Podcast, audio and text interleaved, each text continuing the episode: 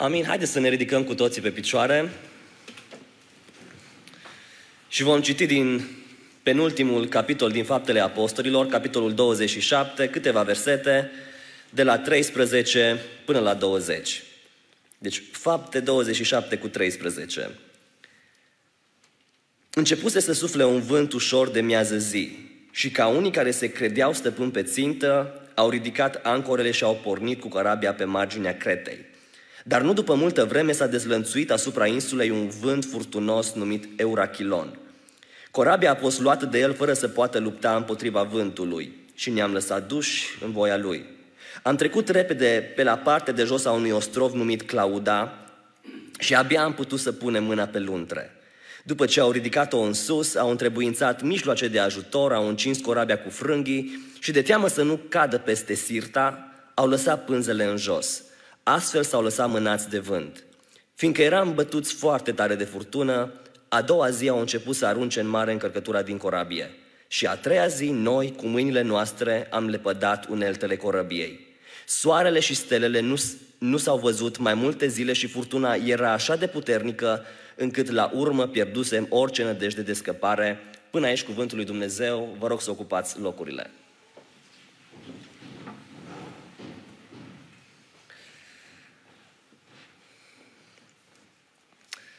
Dragi frați și surori, iată-ne ajunși în, așa cum am spus în penultimul capitol al studiului pe care îl avem din Faptele Apostolilor.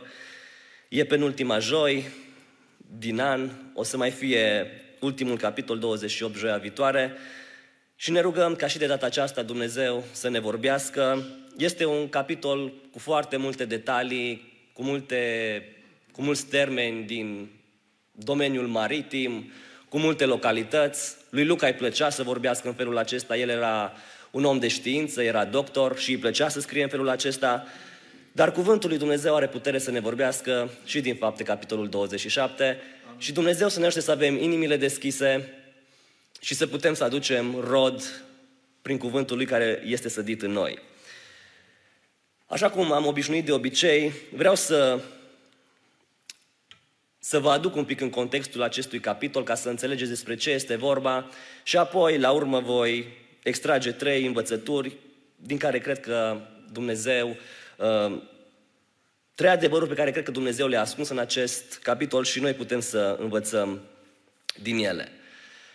Știți foarte bine că Pavel a avut cele trei călătorii misionare în care a umblat în foarte multe localități și în timpul ultimei, ultimei călătorii misionare Saul are o descoperire din partea lui Dumnezeu și îi spune prorocul în felul următor.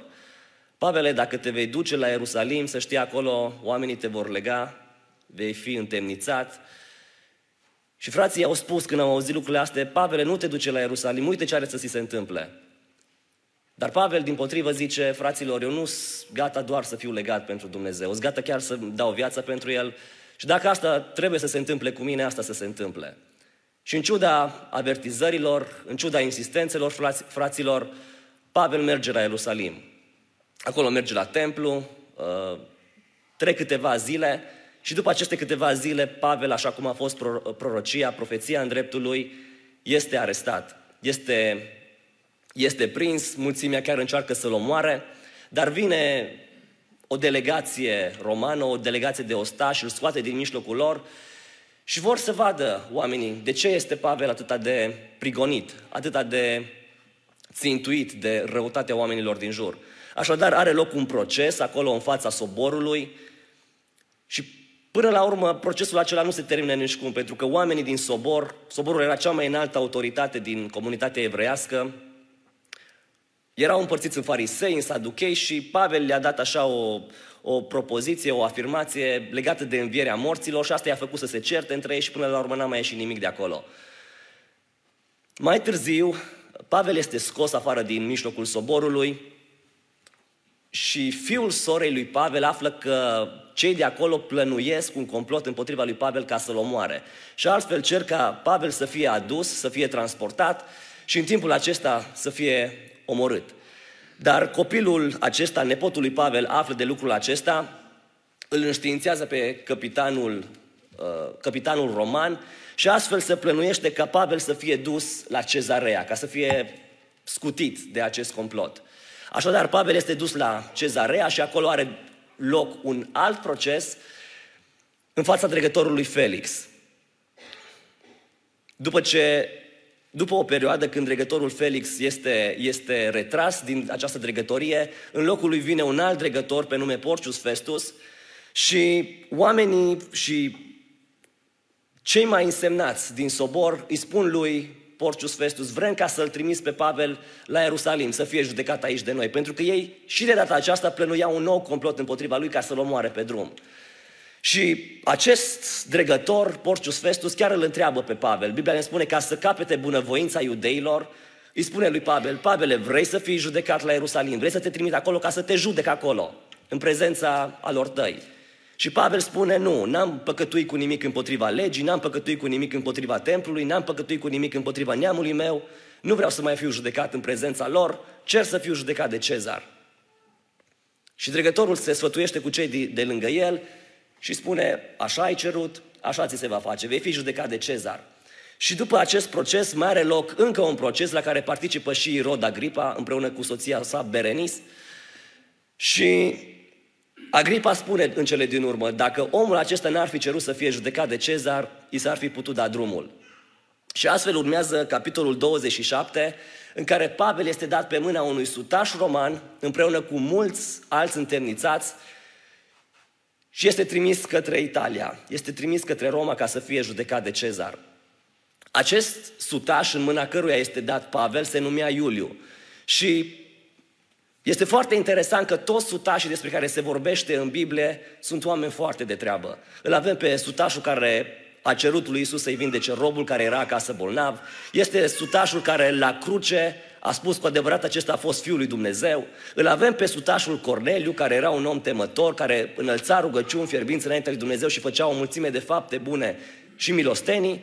Și îl avem și pe acest sutaș. Interesant că romanii știau foarte bine să-și aleagă conducătorii militari. Probabil nu și alegeau așa de bine pe cei politici, pe împărații lor, dar din ceea ce ne spune Biblia, sutașii amintiți din Biblie au fost oameni extraordinari.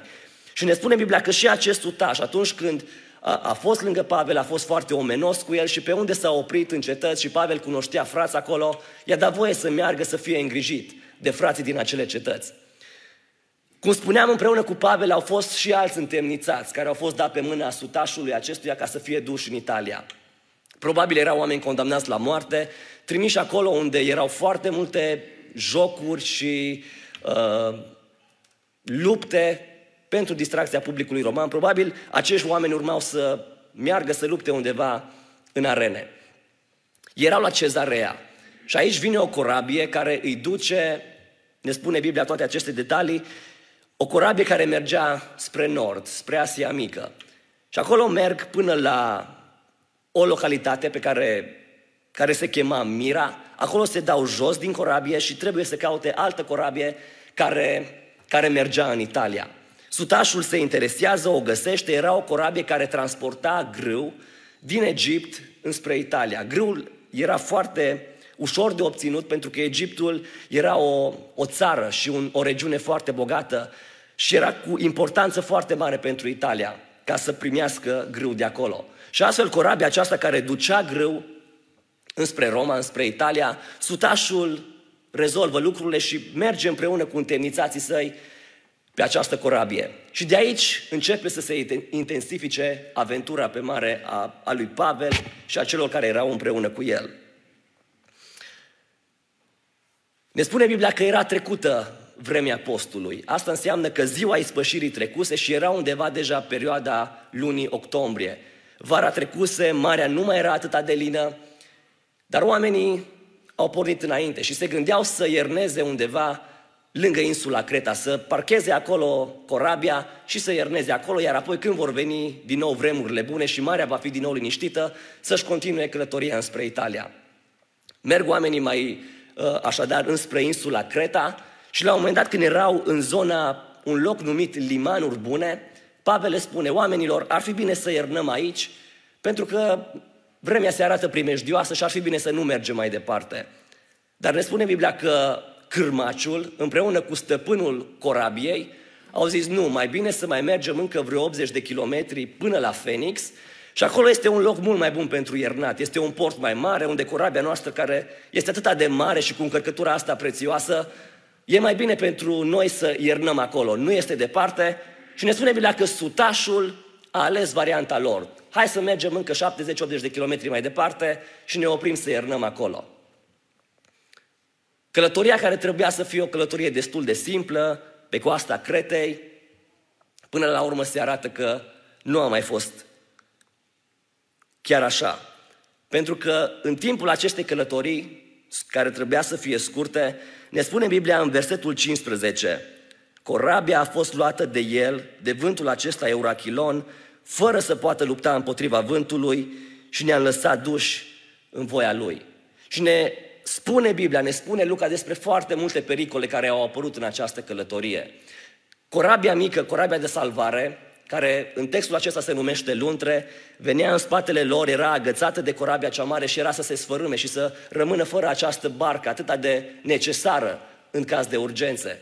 Ne spune Biblia că soarele și stelele nu s-au văzut foarte multe zile în această perioadă. Atât de puternică a fost furtuna, că spune Luca, ne pierdusem până la urmă orice speranță de scăpare.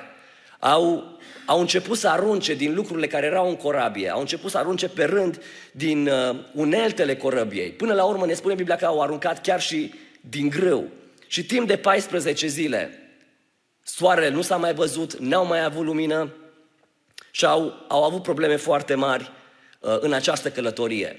Până la urmă, Pavel le spune că a avut o vedenie din partea lui Dumnezeu și un înger l-a înștiințat că nimeni din cei care sunt pe corabie nu o să moară pentru că Pavel trebuie să ajungă înaintea cezarului și Dumnezeu i-a dat pe toți cei care erau în corabie în mâna lui. Pavel le spune lucrurile acestea oamenilor și astfel oamenii sunt încurajați.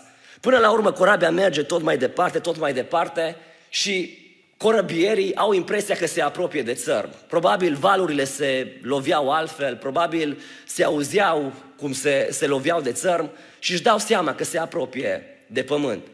Și ca să verifice lucrul acesta, măsoară adâncimea apei, o măsoară și mai târziu și văd că într-adevăr apa scade și se apropie undeva de pământ. Dar pentru că se apropiau cu foarte mare repeziciune și se temeau ca nu cumva să se zdrobească de stâncile de acolo, aruncă ancorele în apă și astfel corabia este înfrânată.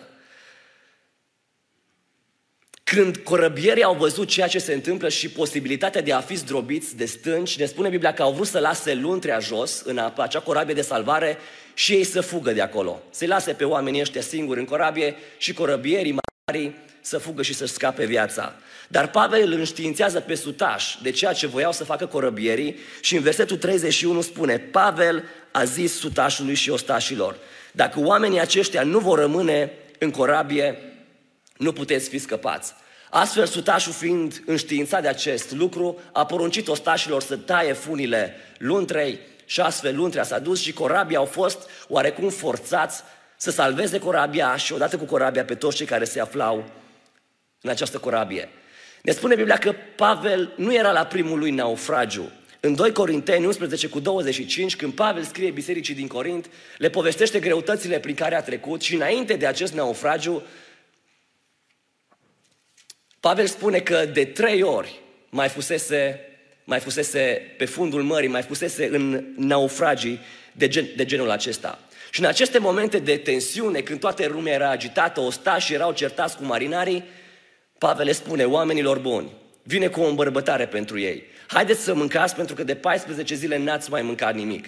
Haideți să mâncăm toți împreună, să ne îmbărbătăm, să ne odihnim pentru că avem nevoie de, de puteri noi. Și astfel Pavel, dintr-un simplu întemnițat care era la început un om nebăgat în seamă, de data aceasta devine un personaj cheie pe corabie. Oamenii ascultă de el în prezența lor, Pavel cere binecuvântarea peste mâncare, începe să mănânce și astfel toți ceilalți sunt îmbărbătați și încep să mănânce și ei. Se face dimineață și văd într-adevăr că la orizont este pământ. Se vedea departe, la mare depărtare, un golf cu marul nisipoase și încercau să ajungă acolo, să ajungă la pământ. Dar în timpul apropierii lor de pământ, ne spune Biblia că dau peste o limbă de pământ, corabia se înfige acolo și nu mai poate să meargă mai departe. Corabia era înfiptă, partea din spate a corăbiei este continuu lovită de valuri și își dau seama că această corabie se va sfărâma. Și astfel ostași și spun, haide să-i omorâm pe toți cei întemnițați ca nu cumva să scape. Pentru că dacă un întemnițat ar fi scăpat, ostașul care era responsabil de acel întemnițat trebuia să plătească el diapsa care trebuia să fie dată întemnițatului. Dar ne spune Biblia că sutașul care voia să-l scape pe Pavel a poruncit ca nimeni să nu fie ucis și din potrivă, cei care pot să înoate, să sară în apă și să meargă spre țărm, iar cei care nu știu să înoate, să se prindă de obiecte care au aparținut corăbiei și să plutească până la mal. Și astfel se încheie capitolul 27 spunându-ne că toți cei 276 de oameni de pe corabie, întemnițați, corăbieri, negustori, toți cei ce erau acolo au ajuns tefer la mal. Acesta este capitolul 27. Până la urmă, în capitolul 28, își dau seama că, de fapt, insula în care ajunseseră nu era alta decât insula Malta. Ce vreau să învățăm din tot, tot acest capitol? De multe ori, și am auzit multe predici și dumneavoastră ați auzit multe predici, inclusiv aici în biserică, în care viața noastră este asemănată cu o călătorie pe mare. Viața noastră este asemănată cu o corabie. Avem episodul când Domnul Isus este împreună cu ucenicii în corabie și este furtună și învățăm că trebuie să-L avem pe Isus în barca noastră. Și la fel, ceva asemănător, aș vrea să extragem și din textul acesta. Chiar și această furtună, sau și această furtună din acest capitol 27, se aseamănă și viața noastră poate fi asemănată cu o călătorie pe mare. Să știți că de multe ori în călătoria pe care o facem în viața aceasta, că suntem oameni buni, că suntem oameni răi, cu siguranță fiecare dintre noi vom experimenta la un moment dat furtuna.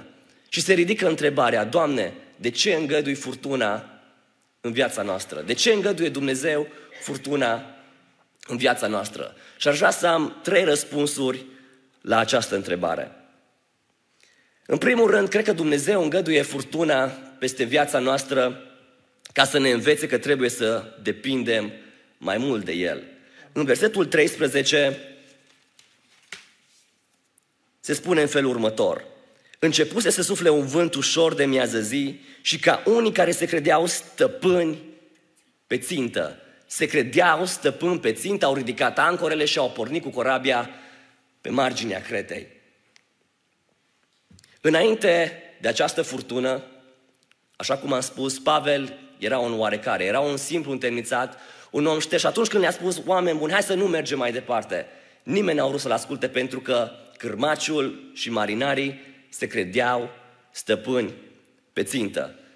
Și vreau să vă întreb, nu e așa că de multe ori în viață ne credem și noi stăpâni pe țintă? De multe ori în viață ne bazăm pe experiențele noastre, ne bazăm pe înțelepciunea noastră, ne bazăm pe banii noștri, ne bazăm pe realizările noastre, ne bazăm pe, pe tot ceea ce avem. Și poate uităm de multe ori să ne bazăm pe puterea pe care Dumnezeu și-o manifestă în viața noastră. Uităm să spunem cum ne îndemna Iacov în epistola lui. Fraților, când vă propuneți să faceți lucruri, nu uitați să ziceți, dacă va vrea Domnul, vom face cu tare și cu tare lucru. Uităm să spunem de multe ori lucrurile acestea, pentru că vedem că în trecut ne-a mers bine, ne-am descurcat prin ceea ce am făcut și uităm să mai punem accentul pe sprijinul lui Dumnezeu în tot ceea ce facem noi. În Psalmul 30, 30 cu 7, David spunea în felul următor, Doamne, prin bunăvoința ta mă, mă așezașești pe un munte tare, dar ți-ai ascuns fața și m-am tulburat. Ne permitem de multe ori să nu-L mai includem pe Dumnezeu în ceea ce vrem să facem, pentru că vedem că picioarele noastre sunt așezate pe un munte tare. Dar Dumnezeu uneori, ca să ne vadă cât suntem de slabi fără El, își ascunde fața. Și de multe ori noi uităm, chiar dacă stăm pe acest munte tare, Uităm că Dumnezeu, prin bunăvoința Lui, ne-a așezat acolo. Dumnezeu a rânduit vreme, a rânduit circunstanțe pentru noi ca să, ca să fim de multe ori, să stăm cu picioarele pe pământ tare, să simțim, să simțim că avem ceva care să ne, să ne țină acolo. Dar Dumnezeu niciodată nu vrea să, ca noi să uităm că El este Cel care de fapt ține dreapta noastră și El este Cel care ține controlul vieților noastre. În psalmul, în Proverbe 3, versetele 5, 6 și 7, sunt acele versete foarte cunoscute, care ne îndeamnă în felul următor. Încrede-te în Domnul din toată inima ta și nu te bizui pe înțelepciunea ta. Recunoaște-L în toate căile tale și El îți va netezi cărările. Nu te socoti singur înțelept. Temete de Domnul și abate-te de la rău. Avem în Biblie și alte exemple de oameni care s-au bizuit pe ceea ce ei aveau, pe ceea ce ei au făcut. Îl avem în cartea lui Daniel pe împăratul Nebucarnețar. Și în Daniel 4 cu 30 ne spune Biblia că la un moment dat acest Nebucarnețar, acest mare împărat, împăratul Babilonului, Babilonul era un oraș extraordinar. Babilonul este inclus într-una dintre cele șapte minuni ale lumii antice din cauza grădinilor suspendate care erau acolo. Era un oraș extraordinar, cel mai cel oraș din antichitate. Și se uită Nebucarnețar din palatul său și zice, ce frumos am făcut. Împăratul a luat cuvântul și a zis, oare nu este acesta Babilonul cel mare pe care mi l-am zidit eu ca loc de ședere împărătească prin puterea bogăției mele și spre slava mărăției mele.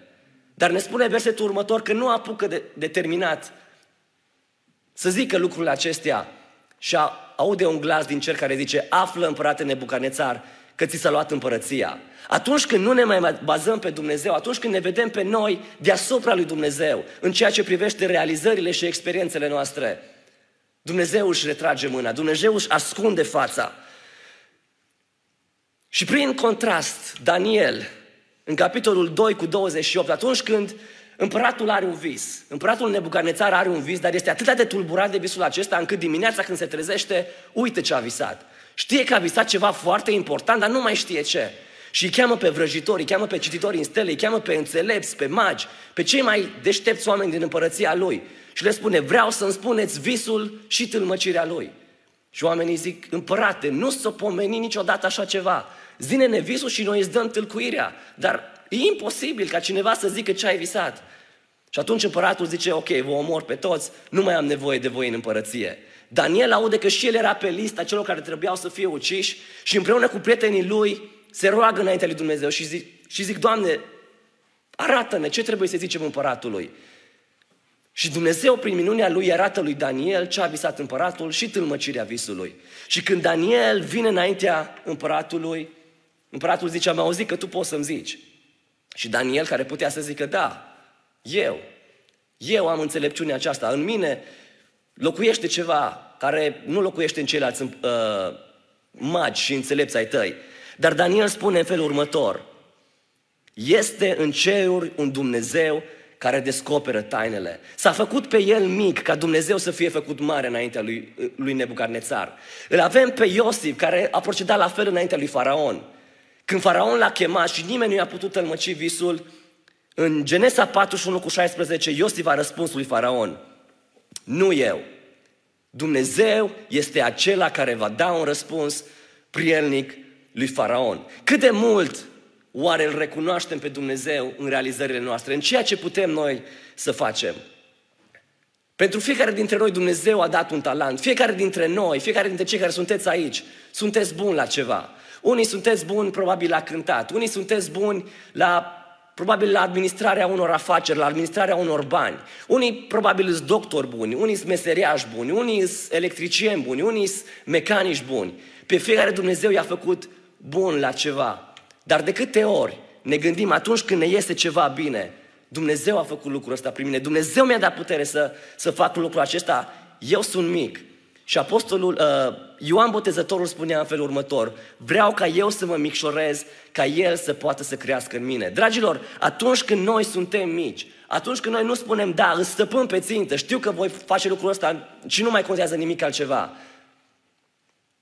Atunci când noi ne vedem mici, și îl punem pe Dumnezeu în viața noastră, Dumnezeu atunci poate să facă lucruri mari cu noi, binecuvântat să fie numele Lui. Apostolul Pavel zicea, pot totul în Hristos care mă întărește. N-a spus, eu nu pot nimic, nici n-a spus, eu pot totul. Adevărul pe care noi trebuie să-l purtăm în inima noastră este acesta, pot totul, dar nu pot datorită mie, ci pot datorită lui Hristos care locuiește în mine, slavă Lui în veci de veci. Amin.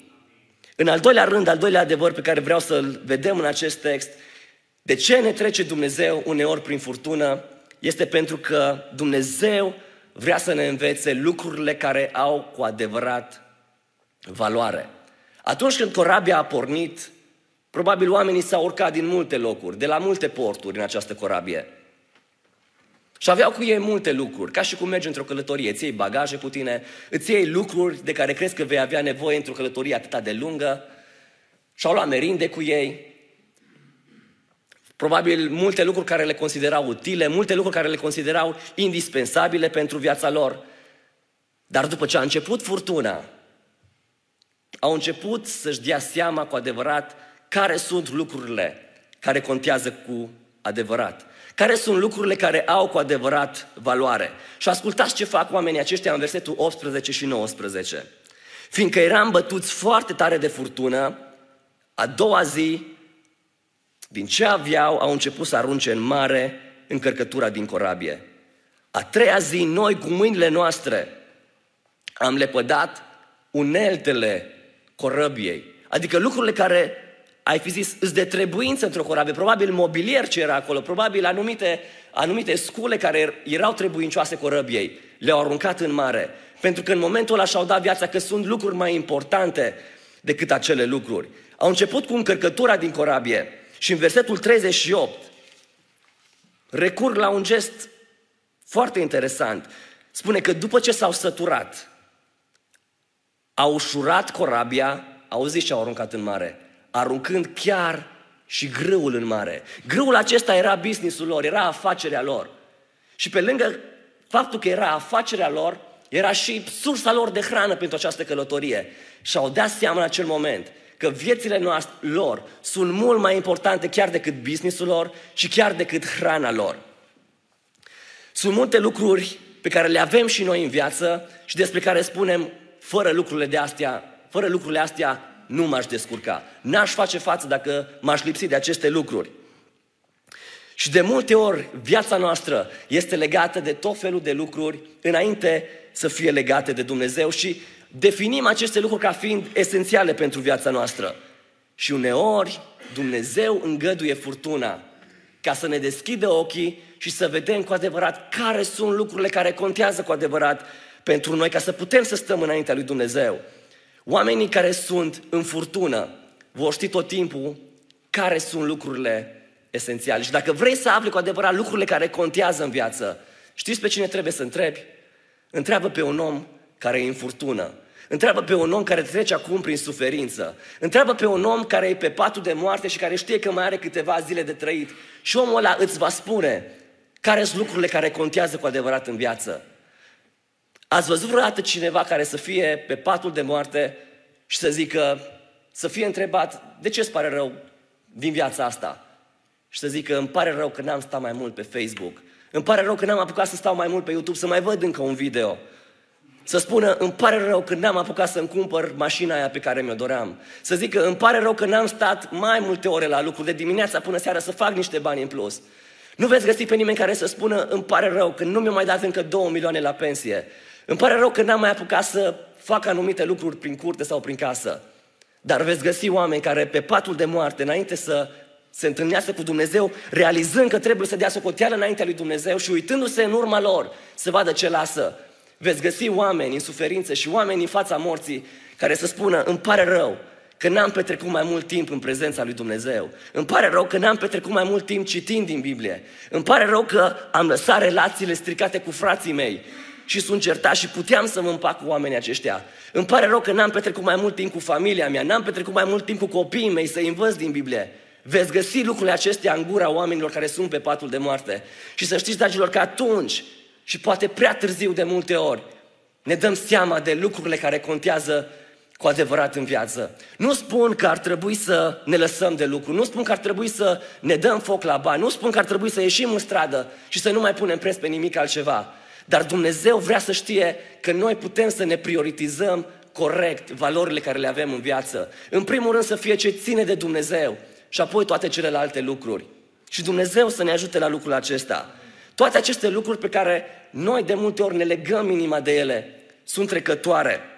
Și ne spune Biblia că va veni o vreme când lucrarea fiecăruia, slujba fiecăruia, clădirea fiecăruia va fi pusă la încercare. În 1 Corinteni 3, de la 11 la 15, aici încercarea este comparată cu focul, cu încercarea focului. Și spune în felul următor Pavel, nimeni nu poate pune o altă temelie decât cea care a fost pusă și care este Isus Hristos. Iar dacă clădește cineva pe această temelie aur, argint, pietre scumpe, lemn, fân, trestie, lucrarea fiecăruia va fi dată pe față. Ziua Domnului o va face cunoscută că se va descoperi în foc și focul va dovedi cum este lucrarea fiecăruia. Mișunăm toți, mai ales în aceste zile de sărbători, înainte de sărbători, toată lumea mișună, toată lumea lucrează ceva. Dar întrebarea este, lucrurile pentru care alerg, lucrurile pe care le fac, lucrurile pe care pun valoare, oare vor avea valoare pentru mine atunci când mă voi afla în fața întâlnirii mele cu Creatorul meu? Oare voi putea să mai pun preț atunci pe lucrurile acestea? Și Dumnezeu să ne să ne deschidem ochii și înainte să ajungem în furtună chiar, să putem să vedem care sunt lucrurile despre care ne atrage Dumnezeu și despre care Dumnezeu spune că au valoare în viața noastră. Filipeni 3 cu 7 la 8, înainte cu 2 ani ca Pavel să moară, în timp ce era, era închis, era în închisoare, Pavel spune în felul următor, lucrurile care pentru mine erau câștiguri. Când eram tânăr, puneam foarte multă valoare pe ele. Credeam că astea contează în viață, să ai reputație, să fii un fariseu bun, să fii popular în ochii oamenilor. Lucrurile care pentru mine erau câștiguri odată, le-am socotit ca o pierdere din pricina lui Hristos. Bancă și acum privesc toate aceste lucruri ca o pierdere față de prețul nespus de mare al cunoașterii lui Isus Hristos, Domnul meu. Pentru El am pierdut toate și le socotesc ca un gunoi ca să câștig pe Hristos. Dragilor, să ne deschidem ochii și cu siguranță avem lucruri la care ținem în viața noastră. Nu trebuie să, probabil de unele lucruri trebuie să ne rupem complet, dar multe lucruri avem nevoie pentru viața noastră. Domnul Iisus spunea, oameni buni, nu uitați, viața este mai mult decât hrana. Asta nu înseamnă că nu trebuie să mai mănânci, dar să știi că viața e mai mult decât hrana. Și trupul este mai mult decât îmbrăcăminte. Asta nu înseamnă că nu trebuie să ne mai îmbrăcăm, dar trebuie să punem preț pe ceea ce Dumnezeu vrea să punem preț în primul rând și Domnul să ne ajute la lucrul acesta. Amin. Și în al treilea rând, de ce ne trece Dumnezeu și de ce îngăduie Dumnezeu uneori furtuna în viața noastră? Pentru că Dumnezeu are oameni în jurul nostru pe care vrea să-i atingă prin noi. Îs atâtea călătorii care s-au făcut pe Marea Mediterană, atâtea corăbii eșuate, atâtea povestiri care ar fi putut să fie spuse, mii și zeci de mii de corăbii, corăbii care au călătorit pe această mare în parcursul anilor. Dar totuși călătoria asta e o călătorie specială, e o călătorie scrisă în Biblie, pentru că în această călătorie a fost și omul lui Dumnezeu, a fost și Pavel. Putea să fie o călătorie oarecare dacă Pavel nu era acolo. Puteau să moară toți oamenii și nimeni să nu mai audă de ei până în ziua de astăzi. Sau putea să fie o călătorie lină, cu Pavel în ea care să meargă până la destinație fără nicio problemă. Dar faptul că furtuna a venit peste corabia lor și a prins corabia lor în mijlocul acestei furtuni, a avut ocazia ca Dumnezeu să arate că oamenii lui, în mijlocul încercării, în mijlocul furtunii, se comportă altfel. Au fost acolo 276 de oameni care trebuiau să-L experimenteze pe Dumnezeu. Și Dumnezeu l-a pus și pe Pavel în mijlocul lor. Versetul 20 spune că soarele și stelele nu s-au mai văzut mai multe zile și furtuna era așa de puternică încât la urmă pierdusem orice nădejde de scăpare. La început, înainte de furtună, erau acolo diferiți oameni. Erau cei întemnițați, erau ostașii, erau corăbierii, erau negustorii, dar după ce a început furtuna, după ce speranța li s-a dus, au fost doar oameni care credeau că o să moară, care credeau că o să le vină sfârșitul, care pierduseră orice urmă de speranță și a fost pe cealaltă parte omul lui Dumnezeu. A fost Pavel care vorbea cu Dumnezeu și care primea îmbărbătare din partea lui Dumnezeu. A fost omul acesta în care oamenii au putut să vadă omul acesta în mijlocul încercării, în mijlocul furtunii, poate să se comporte diferit, poate să rămână tare în Dumnezeu, poate să doarmă liniștit astfel încât să aibă vise și Dumnezeu să-i vorbească prin visele lui. La început, Pavel era un om șters, dar acum Pavel a fost cel care putea deja să ia decizii vitale pentru viața lor. Oameni buni, mâncați! Oameni buni, odihniți-vă! Oameni buni, vedeți că fugă ăștia din corabie și vor să, să, să fugă cu bărcuța de salvare. A fost omul care a luat decizii vitale pentru viața fiecăruia.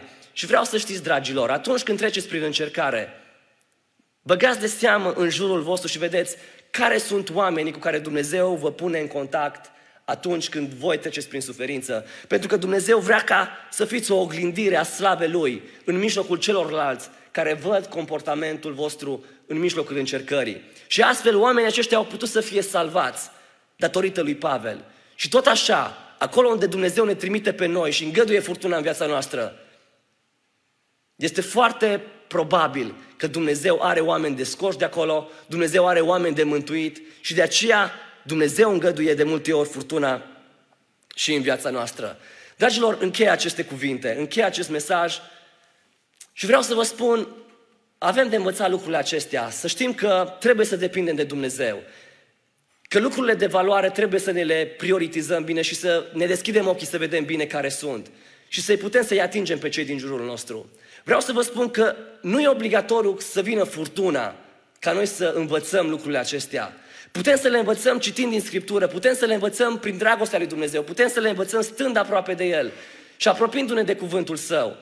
Dar de multe ori, inima noastră nu se învață de la lucrurile acestea. Și atunci Dumnezeu, pentru că El ne iubește foarte tare, pentru că El vrea să ne formeze, pentru că El vrea să ne pregătească să fim o mireasă fără pată și fără zbârcitură, trebuie să ne îngăduie și prin suferință, trebuie să ne îngăduie și prin furtună.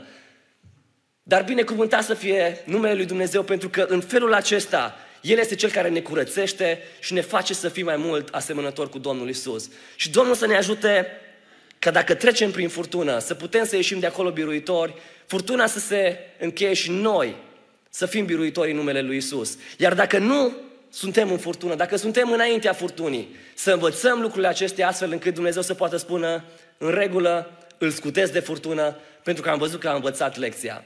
Dumnezeu să ne ajute pe fiecare. Închei mesajul, vreau să vă spun, astăzi este o zi specială din an. Acum când uh, am văzut certificatul de binecuvântare, am văzut data care era scrisă pe el și mi-a venit în minte 21 a 12-a, uh, 21 decembrie, să știți că în fiecare an uh, e ziua cu noaptea cea mai lungă. Acum e solstițiu de iarnă. De mâine noaptea o să înceapă să scadă, ziua o să înceapă să crească și poate și asta e o învățătură pentru noi.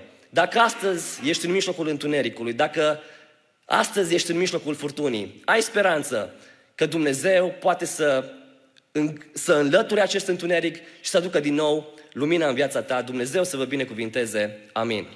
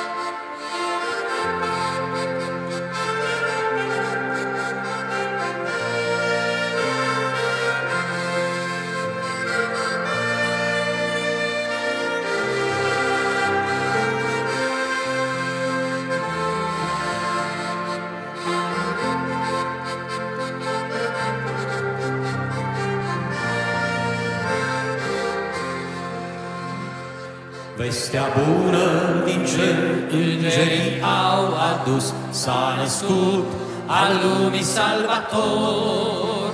Jos la oameni din nou Dumnezeu a coborât, Să mântuiască tot ce-i pierdut. Jos la oameni din nou Dumnezeu a coborât, Să mântuiască tot ce-i pierdut.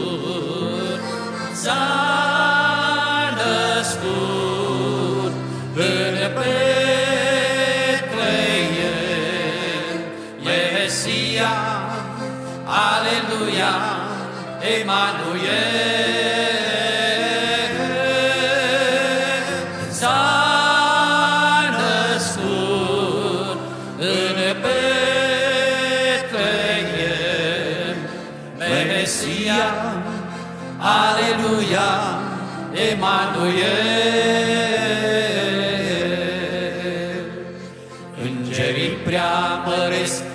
Minunatul moment, că salvarea prin el a venit.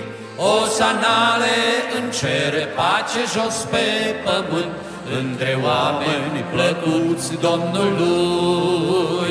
O sanale în cer, pace jos pe pământ, între oameni plăcuți Domnului. S-a născut în Betleem,